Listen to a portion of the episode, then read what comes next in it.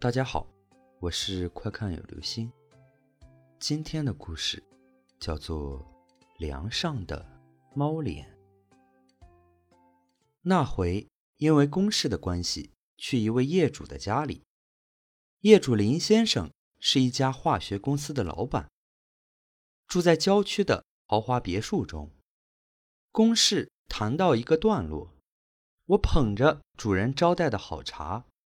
一面品尝，一面好奇的东张西望，却发现主人家供奉的神位有点怪异。我看见神龛和供桌底下摆着一个小小的雕像，大约二十公分高吧，雕的是一只坐着的猫。雕像前有个小小的香炉，里头还插着几支香。小小的雕像放在那样隐蔽的角落，不注意还不容易发现。我知道有些寺庙会在供桌底下祭拜一尊称作虎爷的虎神。十八王公庙里的义犬也很有名，但从未听说过有人祭拜猫。我提出我的疑问，林先生微微一笑说。你的观察力蛮好的嘛，一般人通常不会注意到他。听他这么说，令我觉得有点不好意思，好像我在窥视人家家里似的。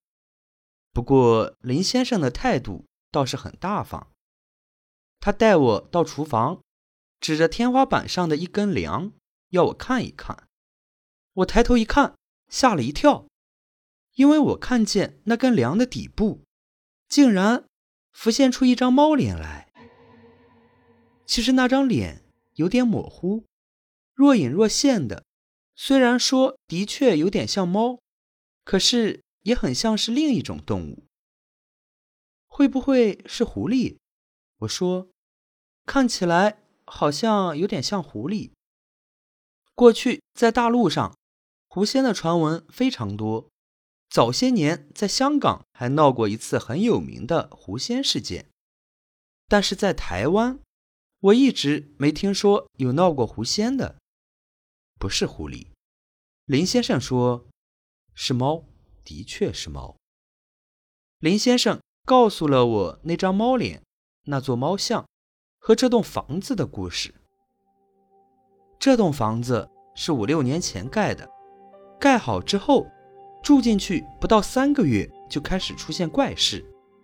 起先是林先生那四岁多的小儿子，常常盯着房子的角落处，用稚嫩的童音喊着“喵喵喵”，仿佛看见了什么。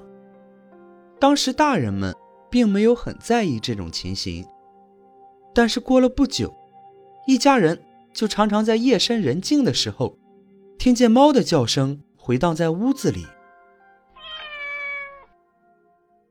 一会儿在东，一会儿在西，有时远，有时近，有时仿佛就在房间门口，可是打开门一看，却什么都没有。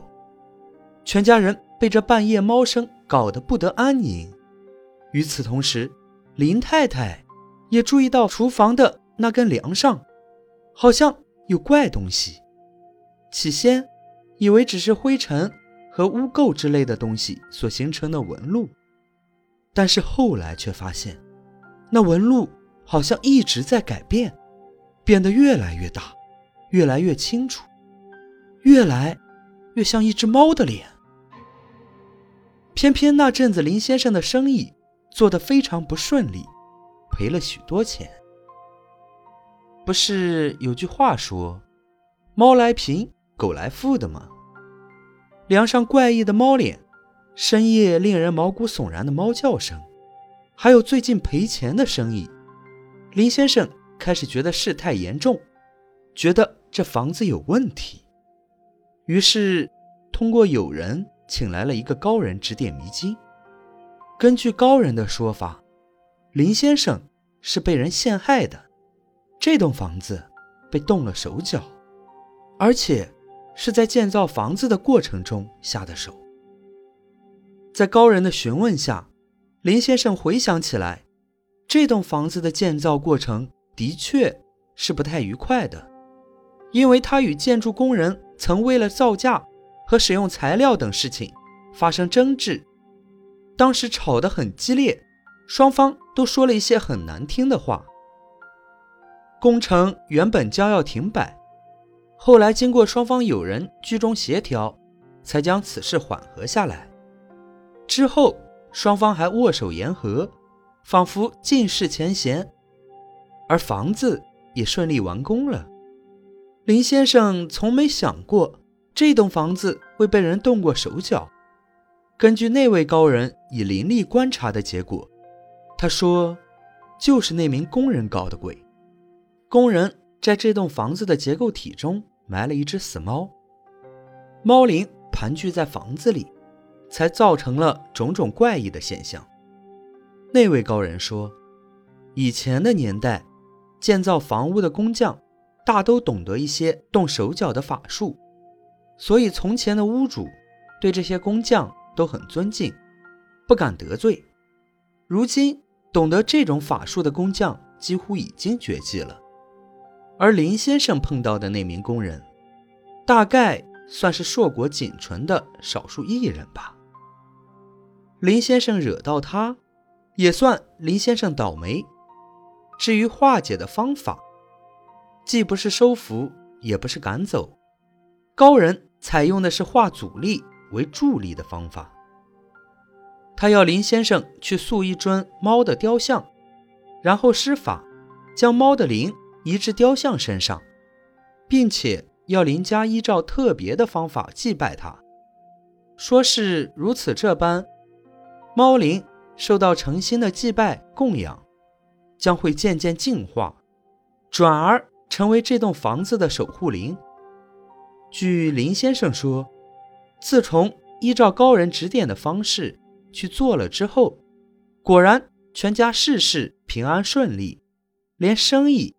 也越做越好，甚至到了后来，那只猫还会在梦中显灵，只是林家趋吉避凶之道呢。看见林先生拜猫灵拜得如此愉快，有个问题我倒不好意思问了：要是你知道你家房子的柱子啊、梁啊、墙壁里面藏着死猫、死狗、死鸟之类的东西，你心里……会不会觉得怪怪的呢？好了，这就是今天的故事。梁上的猫脸，风水艺术在这个世界上是真的存在吗？